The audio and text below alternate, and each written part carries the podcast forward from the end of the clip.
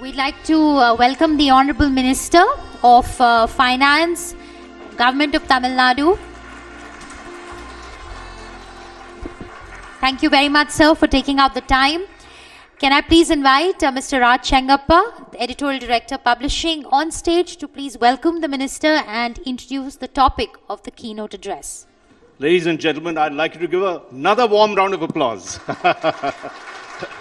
because, because we have a truly outstanding personality. Dr. Palanivel Thiagarajan, I, my pronunciation might be a little bad, but Palanivel, let's get, let's get that right.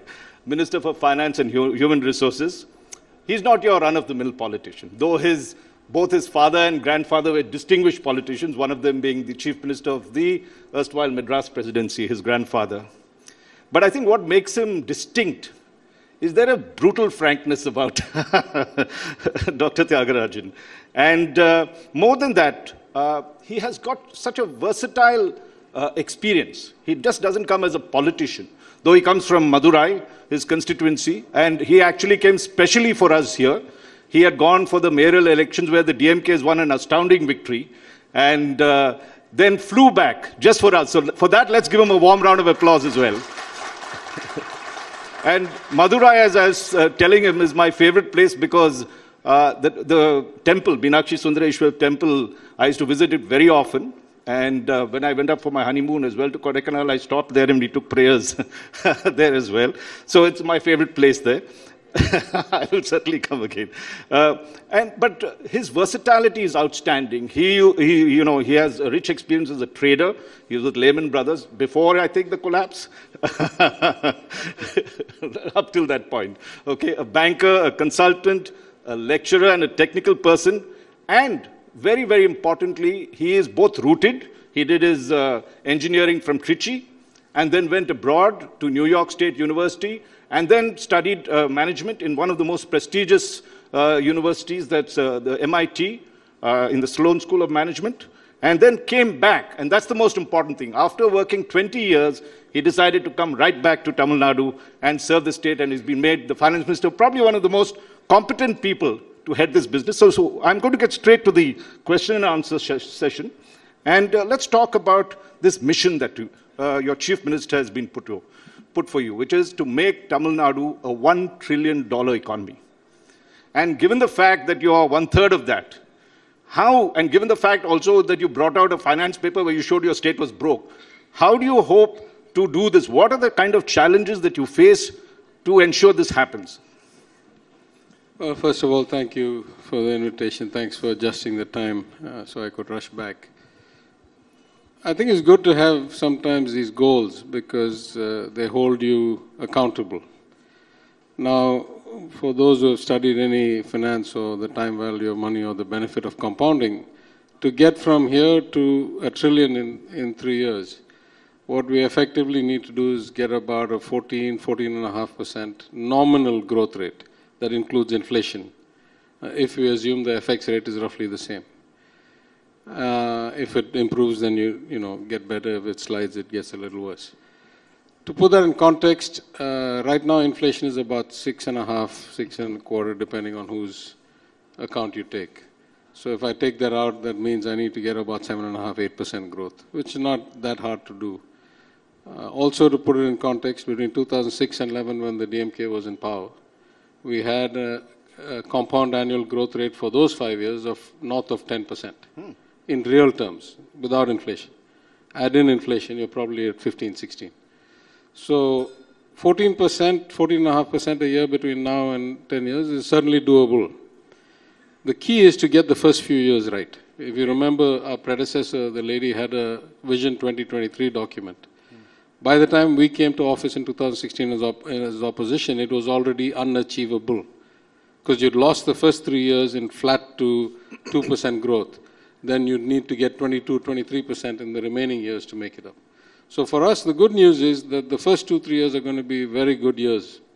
We have... Despite uh, the pandemic? No, no, because of the pandemic. Okay. Because of the low base effect of already having had a right. effective recession and the bounce back from that because of uh, the, the kind of um, move away from China trends and the uh, possibilities that that brings.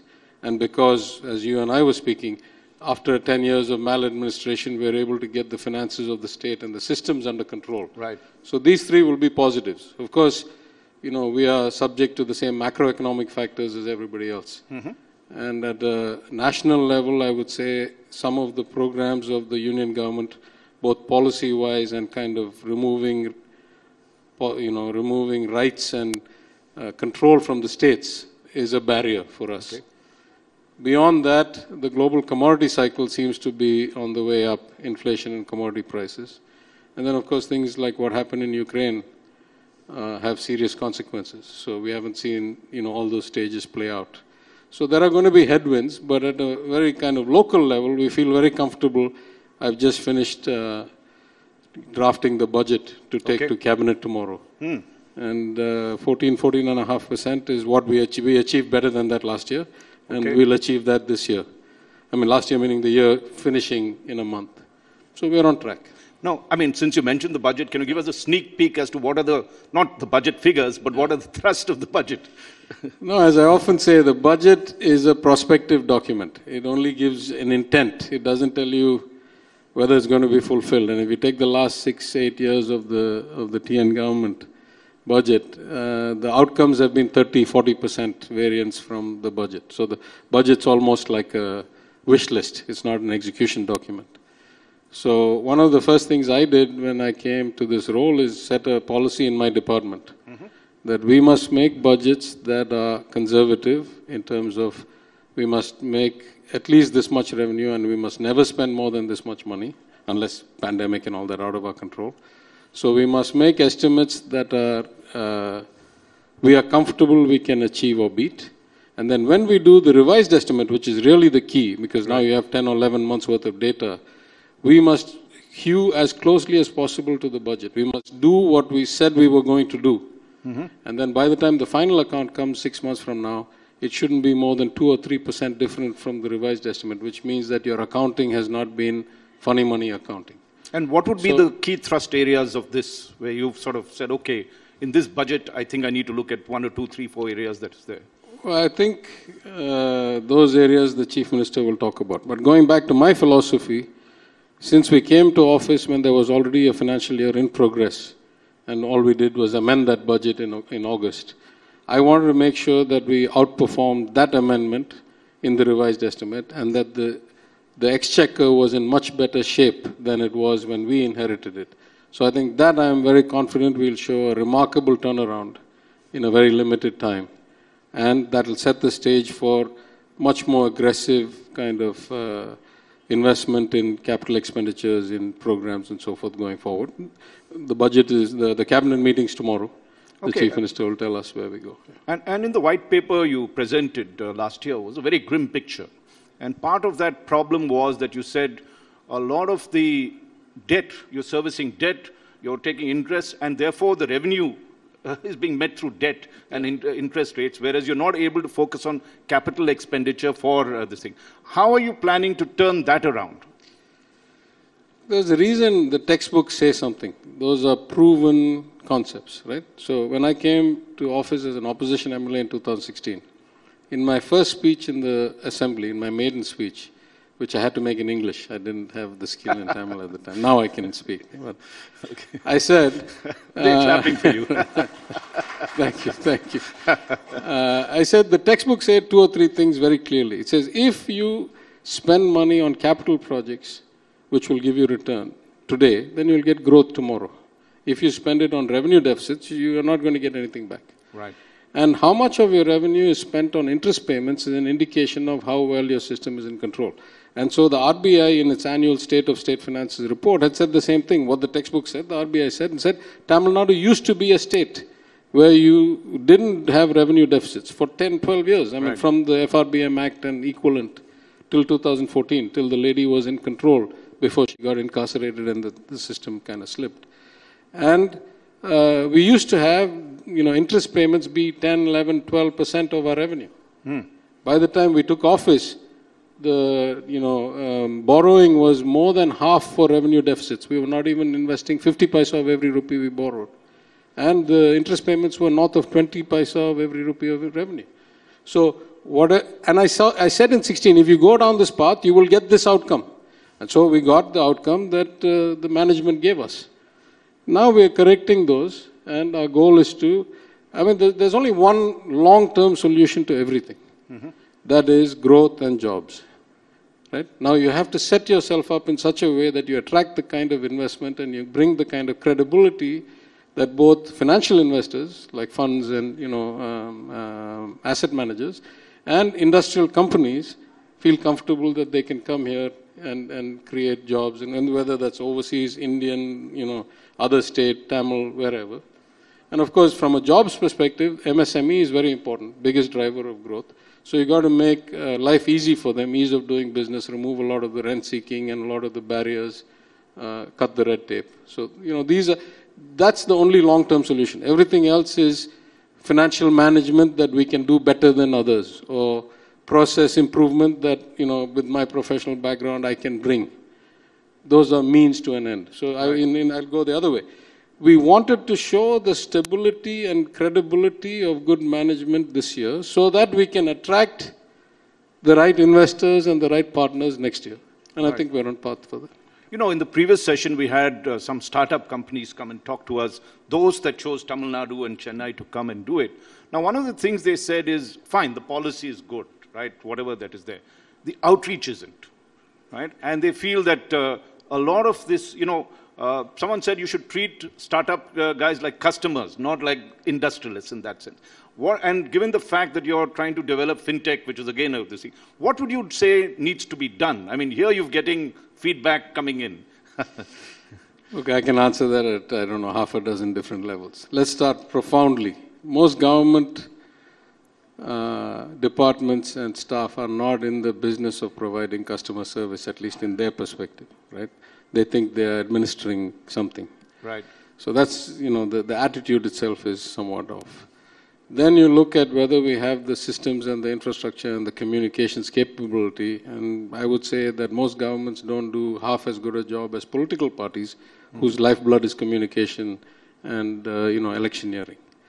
Then you take it to the next level and say, startups in particular, I'm not, I mean, I would say among the departments in Tamil Nadu, the industries department is probably more professionally run and has better uh, functions like the guidance bureau and stuff like that. And we've now started two or three different initiatives on the startup side, the Tamil Nadu Seed Investment uh, Management, uh, Fund Management, and so forth. So um, I have actually, just yesterday, for example, I had the finance secretary, industry secretary in my room for some other file discussion. And this is something I've been saying for a long time, is that we should set up a portal and get all the startups, Tamil Nadu first, but anybody really, to come and pitch for the kinds of services and technologies that the government can buy and be the, the first user, the early adopter.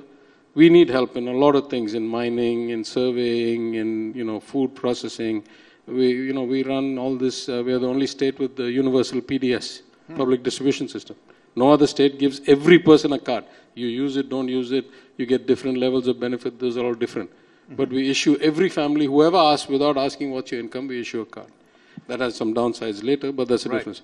So we need a lot of help, and there are a lot of people who have the technology.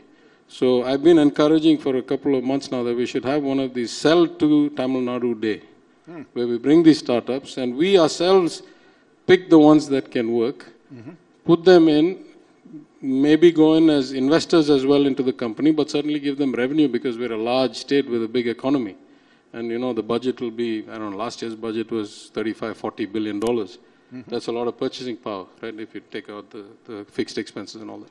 So I think there's a lot more we can do. Uh, I think the chief minister has got us all focused on the right things, which is to create jobs and get growth. So yeah, I'm not saying we're great. I think, but there's more profound problems. It's not only about startup. The nature of government services is not geared towards the notion of customer kind of satisfaction. That's my view. Maybe I'm wrong. Well, you know, since you touched about the uh, uh, public distribution system and the need to streamline that, one of the big things Tamil Nadu has, has always believed in is being a welfare state, even as it tries to be an industrial state on this. Now, as finance minister, you are the one that's paying the, paying the price, right, for all the welfare schemes. There are two questions, two parts to this. One is, how do you balance the books and make sure that uh, you know you are allocating enough for that, where critical sector, social sector, plus for the needy during a pandemic, and uh, you know also create capital for growth. And the second point is, a lot of these schemes these days are controlled by the central government you know, they, they have these various schemes for uh, farmers, for everything else. How does that gel with your own state program? Are you being funded by them or is this is a kind of a, a mask that they put? I'll take the easy question first, uh, the second one. In the sense that the union government has this tendency to start all kinds of programs. The first year they'll fund 80%, state will do 20, the next year they'll say it's 50-50. The third year, they'll still call it the union government name, and they'll go down to 20%, and we'll be 80. The fourth year, you want to name do, name the union government uh, name? yeah, you, they say you do 100%, but we'll still call it a union government program. So right. not only is it this notion of one size fits all is profoundly antithetical to actual outcomes, right? I mean, just, just take simple thing, simplest thing, because I don't want to waste time on this or sure. make it political. One nation, one ration card, hmm. right? In Tamil Nadu, we already have one state, seven types of ration cards. What does that mean? If this ration card goes to UP, will they know what the distinction is between the white card, the pink card, the brown card, and all that? Right. Let's say somebody from UP comes here. My ration shops are not normally stocking wheat and atta and all that. They're only stocking rice and um, you know kerosene and sugar and whatever. How do we supply what that ration card entitles that person to? The complexity of actual execution administration you know, is crying out for localization and customization. So this notion of one everything is just not actually efficient. It's not productive. It won't give you results. Uh, you tell me where there's examples and it's done differently, and then maybe we have a discussion. But that's the easy part. That's this notion that somehow welfare states cannot be capitalist or you know industrial states is fundamentally flawed. Hmm. You look around the world. Let's take Sweden or Scandinavia. Those countries like Scandinavia, where they have phenomenal social welfare benefits, free education, free maternity leave, free paternity leave, free health care, you know, practically everything free, have one of the highest GDPs, highest per capita growth rates, and have best quality of life. You take, I lived for 20 years in the US. You take New York and California, considered liberal states where there's a lot of benefits have high populations, high growth, high revenue, high outcomes. You take Minnesota, another state that has a lot of benefits. So if you look around the world, you find that those societies that are compassionate, those that try to reduce the, the uh, you know, the discrimination economically, what the Gini coefficient, those that try to be inclusive, those that try to uplift the bottom of the pyramid's quality of life, those tend up Uh, end up having the best growth rates and the best economies. If you take India, that's very clearly true. Tamil Nadu is by, fair, by far of the four large rich states in Tamil Nadu, Tamil Nadu is by far the most social welfare driven. We spend more than anybody, right, on all these things. And we have one of the best outcomes in human development indicators and social development indicators in gross enrollment ratio in high school or, or college so these go together. The more compassionate, the more caring, the more you keep the bottom protected, the more just and equitable your society, the more harmonious, the more productivity and the greater growth you'll have. There's no contradiction at all. Our job is to make sure that the leakages don't happen. And so, what are you doing about that? I mean, yeah. So, to, so yeah. this year, I would say we fixed the plumbing, we fixed the infrastructure, we fixed the platform, as I say, I'm very comfortable that we'll show outstanding results in that part of it. By far, the most important point is to fix the revenue problem. Hmm. Right now, we have a serious revenue problem. At one point, let's say six, eight years ago, and going back five years before that, the state used to earn about 10% of its GSDP as its revenue. And another three, three and a half used to come from the union, from our share of taxes and all that. That 10% has dropped to 7% before the pandemic and 6% now. So if I say my GSDP is now about, let's say, the latest CSO estimate for the current year is 21.8 lakhs or 21.9 lakhs, what's 3, 3.5% of that? 65, 70,000 crores. So we are missing 70,000 crores in revenue that we used to capture through some mechanism. Maybe the GST Council says the net neutral rate used to be 15, now it's 11, I don't know. maybe it's uh, you know alcohol sales being done without revenue, maybe it's mining losses, maybe it's fraud in commercial tax. There's many many components to this, but we have a profound revenue problem. It's it's a bit common to India throughout, but Tamil Nadu has an extreme case of it because of extreme maladministration over the last seven eight years. This was not true when the lady was alive. Till 2014, we were still okay. It's only when she went away and then she, you know, got bad health and died and all that that the slide started. So the immediate focus for this year is to bring the revenue as a percentage of GSDP back up Right. without being unfair and taxing the poorest, weakest people. Now, there are some holy cows, and you mentioned it in your uh, review that is there. There's transport, right? You're losing. You're losing in power.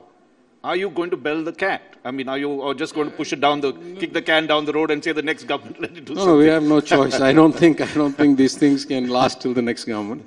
We have to start fixing them, and I'm very comfortable uh, that at least on the electricity side, um, the union government now forces us to 100% cover the loss. In addition to the subsidies we pay, last year's 100% loss has to be met out of this year's budget. So that brings a discipline. Uh, in, in, you know, and different problems have different uh, root causes. In the transport, it's probably overstaffing and, and poor equipment.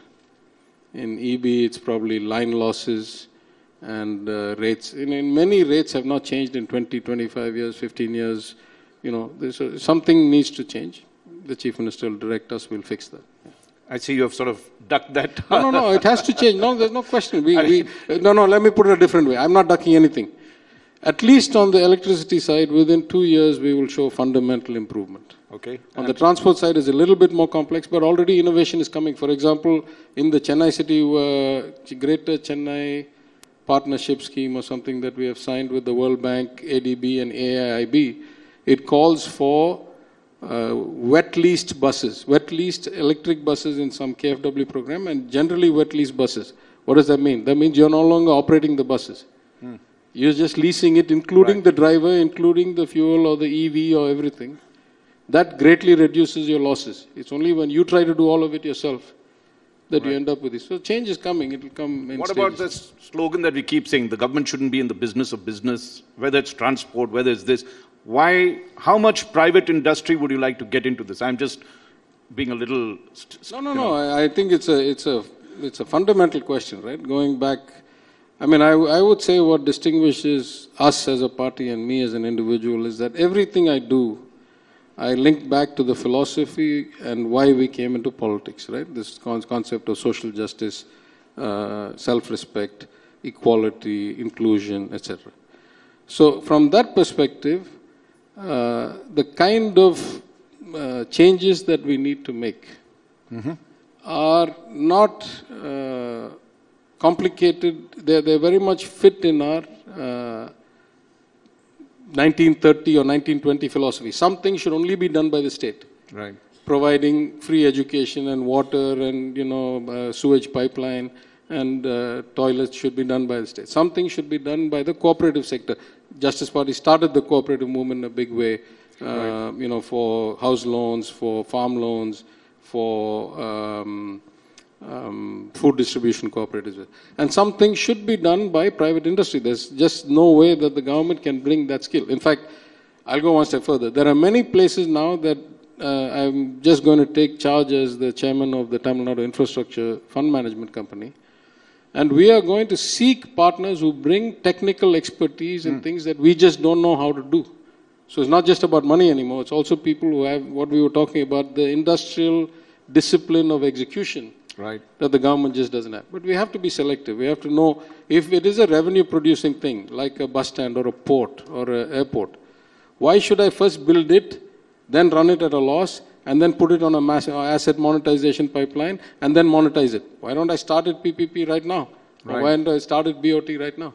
So I think there are things we, we are very clear about what things should be done by us, what things should be left in cooperative, and everything else should be done by private players. Sometimes you need both, right? Like, what, what, why does it help to have a government come private project? Because the government can make sure that no rent seeking and no barriers and none of this artificial, you know, red tape comes into the way because I'm a partner myself. Right. And they bring the technology, the capital, the execution skills that the government simply does not have. And if, if, they're, if they are listed companies and large companies, they have to keep an accounting standard and a kind of um, you know, transparency of their work that governments right. you know, tend not to, to put it mildly. yeah, so. No, and I mean, this calls for, as you said in your white paper, uh, a, a, generational reform. That was the word you used. So, what is that generational reform you have so far brought since you've made that statement, and which areas you're looking at? See, uh, change comes in bits and pieces. It's hard for you to tell which part of change had what impact till you see two years, three years later. So, for example, I've said that we are going to show phenomenally better financial management. That didn't come because one day I used my pen, right? right. That's because of processing 3,000 files and with the independence the Chief Minister has given me, I've applied what I learned for 20, 30 years in the markets and in administration of large organizations, and I get to do it. But sometimes we legislate change. For example, we have now said that all recruitment to public sector enterprises must happen through the same channel, the Tamil Nadu uh, Public Service Commission.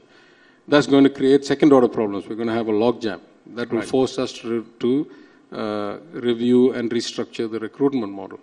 So change can come, I think, in bits and pieces. It, it usually takes, I mean, for a system as big as the government of 75, 80 million people and a 300 billion economy, it's hard to point one act on one day and say this changed the world. But I would say six months, one year. It's right. about, about finances, about the way we fund capital and projects, about how we recruit and run the administration, mm-hmm. about the checks and balances. For example, we are changing the whole audit mechanism. Nobody can self-audit them. Right, right now, you can, uh, for example, uh, my friend uh, Dr. Chandramohan is here. He is the Secretary for Culture, which among other things has the HRNC, the temples. Till recently, the HRNC ran its own audit on itself.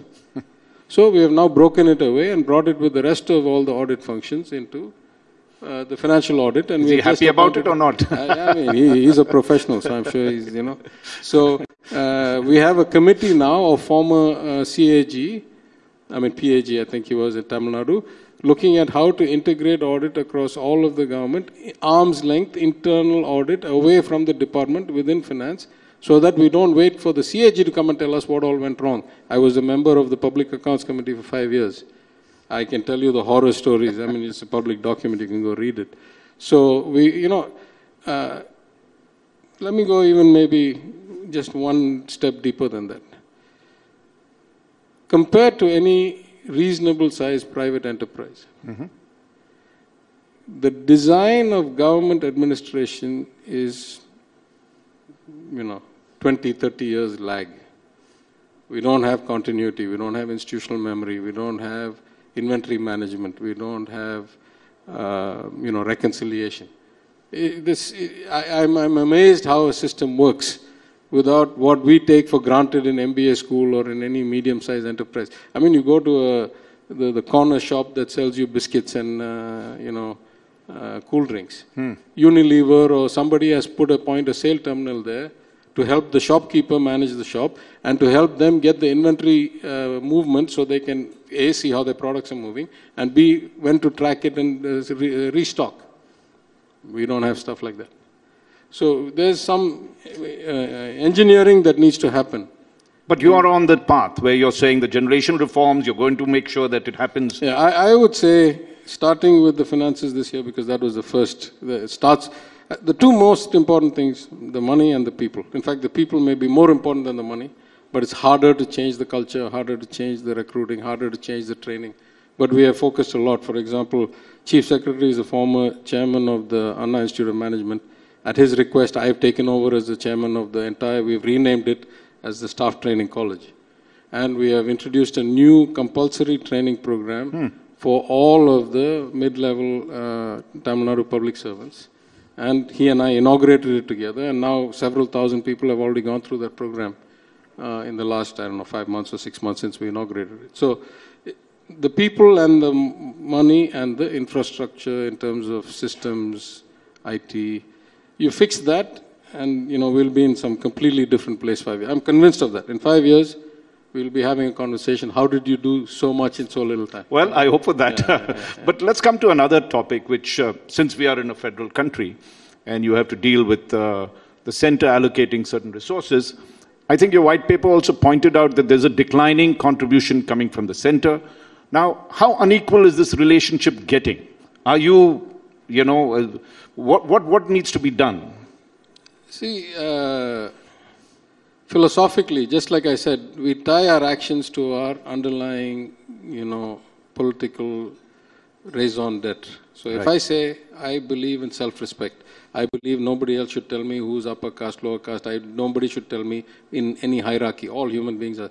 If I start with the notion of self-respect, it doesn't take long for me to go from there to, you know, independence of thought, mm-hmm.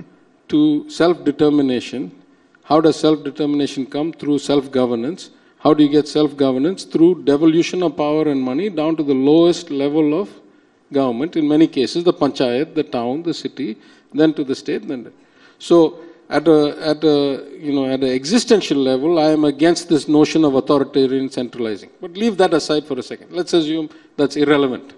Let's talk of the At current the government. execution, no, at the execution level, it is crazy to sit in Delhi and start designing one type of program for the entire country, right? I mean, just, just, just I'll give you two examples. Swachh Bharat, they say we build toilets, no problem.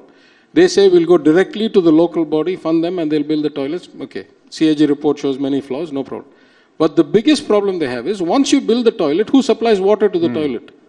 Not the union government, right? The panchayat or the corporation. What if there's no water? You have just wasted building all these toilets with no water supply. You can't manage the water supply of every panchayat from Delhi. Right. Right? Let's take the Krishi Kalyan. Again, CAG report. They allocate funds for things like whitewashing and purchase of furniture and this and that. In places like Bihar, the Krishi Kalyan uptake is really, really low. Hmm. Because where they allocate funds for whitewashing, they don't have a wall, they only have a thatched school. How do you fund it? So the, the, the decision should be made by the local people based on what it is. There are like hundred examples. Give us Tamil Nadu examples of how this money coming from the center really doesn't uh, help No, no, you. I'll give you three examples. Number one, the proportion of money coming from the center keeps on declining every year because of finance commission after finance commission. Number two, how much of the money comes as share of taxes as opposed to gr- grants and schemes keeps dramatically changing. So Adversely give- to you. Yeah, but they give us very little untied money and they tell us how we got to spend the money. You leave that aside. When the money comes, the kind of paperwork that you have to show that you have, you know, spent it is sometimes feasible, sometimes not, and that's in a state like Tamil Nadu that is relatively advanced, has 75% internet penetration, etc. I was in um, my constituency recently, and I called on an elderly gentleman, happened to be a Brahmin gentleman, an old family friend who I had not known, but I met him when I was out campaigning one day, and we hit it off, and he told me some old family stories and all that. I went. And uh, unfortunately, I, he was a great fan, a great friend, but he passed away like five days in between the election results and when I went back. So I went to call on him. And a house that was otherwise empty because the children lived overseas and all that, there were 20, 30 people of the, the saffron support type, let's just say, leave it at that. I had no problem. Uh, it's, they're my constituents. Uh, the man was very affectionate to me. I went. And they said, you know, the, the, the, the lady, the, the widow, her uh, fingerprint is not being scanned by the um, PDS. So can you fix it? I said, no problem. I called my ward secretary. I said, you know, please go and get her a nominee and we'll get it done. Ten minutes later, they said, no, no, it's not about her. It's about the system. I said, it's okay. Let me take care of you first. You know, I've come for an inquiry about a condolence. I'm not here to talk systems and all. Five minutes later, they said, no, no, but it's not about us, it's about the system. And I lost it. I said, system, who brought the system? Did we bring the system? I argued in the, in the assembly, don't do this. I mean, if I'm worried about diamond smuggling, I want 15 different checks on them. If we're going to give them food so they don't starve, I don't care if the fingerprint doesn't match, give them the food. Hmm. Right? How many cases we see in Chhattisgarh and Rajasthan and all that Yeah. where they don't match? Right? So why? Do, so we argued. We argued. I spoke to then Minister Kamaraj. I said, please don't implement this. Please don't force this. It is ridiculous. I mean, again, the theft that happens from the trucks and you know falling off bags of rice and all is horrendous. We don't stop that. Then we come and say, no, no, lady, you cannot get uh, 10 kilos of rice because your fingerprint. does-" It's ridiculous. So I, when I said, who brought the system, madam? You say the system, the system. I can fix your case. You want to fix the system? Go and tell the man on the top. He is the one who forced all this homogeneity on us and said everybody has to put a card, everybody has to put a fingerprint. And when you say that, you're talking to the central government. Uh, I mean, you know who. I, I see you. okay, just I think we just two quick questions that are there. One, of course, is looking at the per capita decline of Tamil Nadu. Here you have the second largest industrial. Uh, what do you mean per capita uh, decline? per- you know, in terms of not decline, sorry, in terms of the ranking that you'll have, right? Uh, considered the you know second largest industrial state, doing well and all this, but you see from 2011 onwards, your the number, your ra- ranking in the national level is beginning to drop, and I think it uh, the, the highest it reached was uh, the best performance was four, and then it started rising again to six, seven in the current thing. Now, what is the reason for this decadal decline, and how would you? Because at the end of the day, all your plans means money unless your per capita income is increasing Yeah, I, I, you know I'm not even sure 11 is the right mark. I would say 14 is the mark. I've done a lot of study on this, but let's assume that your data is right. I would say from 14, it's very clear, right? Again, what the textbook says, if you don't have good administration, you don't manage your finances well, long term, you will find a decline. What has happened? So that I'm confident we'll fix. There's a, there's a different issue here, which is how do you measure or how do you rate some of these things, right? For example, uh, right now, Tamil Nadu has about 10 or 15,000 rupees per capita lower income than Gujarat. Gujarat has been a phenomenal success story economically in the last seven, eight years, maybe 10 years. But almost no girl under 15 is not in school in, uh, in Tamil Nadu. 15, 20% of them are not in school in Gujarat. What kind of growth do I want? There are four doctors for every thousand people in Tamil Nadu. There's only one doctor for every thousand people in Gujarat. What kind of society do I want? Not, you know, the GDP numbers are not everything. We, we have a way of life that we want to protect and preserve. We also want growth, we also want jobs, but we want it our way. That's what the CM calls the Dravidian model. We will implement the Dravidian model, and whatever the shortcomings over the last 10 years, in five years, we'll be back on top again. I'm 100% sure. And finally, um, uh, you, you know, looking at human resources, okay, and we were talking in, in the morning about the industry se- section. Now, point is, you could have industrial growth, but if you don't have the manpower to meet it, the skilled manpower, really, what do you need to do to change that system? I mean, you know, since you're looking after human resources, what is it that you need to do? First, I should make the distinction. I'm only the human resources of the government, not of the state. There's a labor department and a welfare department. But uh, this is a profound problem, right? Uh, as proud as we are that we have a 50, almost 52% gross enrollment ratio in higher education, Right. which is double the national average, better than the US and all that. It's clear that they're not all getting quality education. They're getting a degree, doesn't mean they can actually do anything. So there's a big gap in skilling, and there's a big gap in a lot of other things.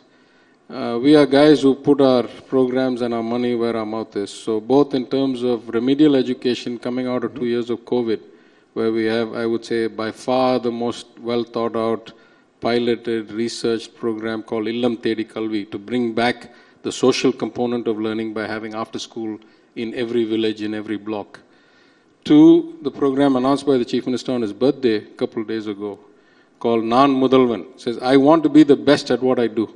That may be many different things. You may be a journalist, he may be a waiter, he may be a chef, he may be a graphic artist, I may be an analyst. But we got to inculcate that, that professionalism and that desire to do whatever you do with pride in your work, irrespective of the work, and to fit the skills of these people to the uh, industry and the needs of society. So we had a wide range of people. We had the UK Deputy High Commissioner, my friend Oliver. We had uh, Natarajan, the cricketer. We wanted to show that there's all these different walks in life and that you, whatever you choose to do, you excel and you drive yourself. And we are going to set up guidance counselors in every school. I'm going to personally go and lecture for their training. We're going to set up, you know, kind of um, regular sessions with different industry spokespeople and, and uh, different careers to come and say, what is it this evening? I'm rushing, I'm going to go release a book in Tamil on audit. What is audit? What is the profession? What skills do you need to have? What is the upside you can get on it? So that people understand that there are careers like that. right? There used to be a time when everybody said, I want to be a doctor or engineer, that's it. Now we need to educate. See, we've had some tremendous shift in society. When I went to engineering college in, two, in 1983, the state of Tamil Nadu could only uh, provide about 3,000 seats engineering a year.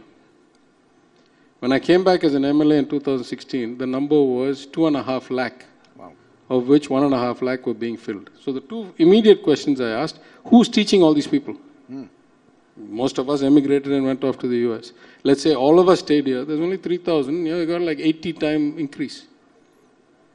Second, who is giving them guidance or career counseling or, you know, why should you be an engineer? How many jobs are there? Is this really a, you know, career path that gets you employed? And I could talk about this for a long time because when I was in opposition, when Ms. Jayalalitha was still alive, I raised it in my maiden speech. I said, we have this surge of people going to school, nobody to tell them what to study, what to uh, take a profession. And so you must bring out career guidance, not just for the students, but the parents of these students, because most of these students are first time, first generation students.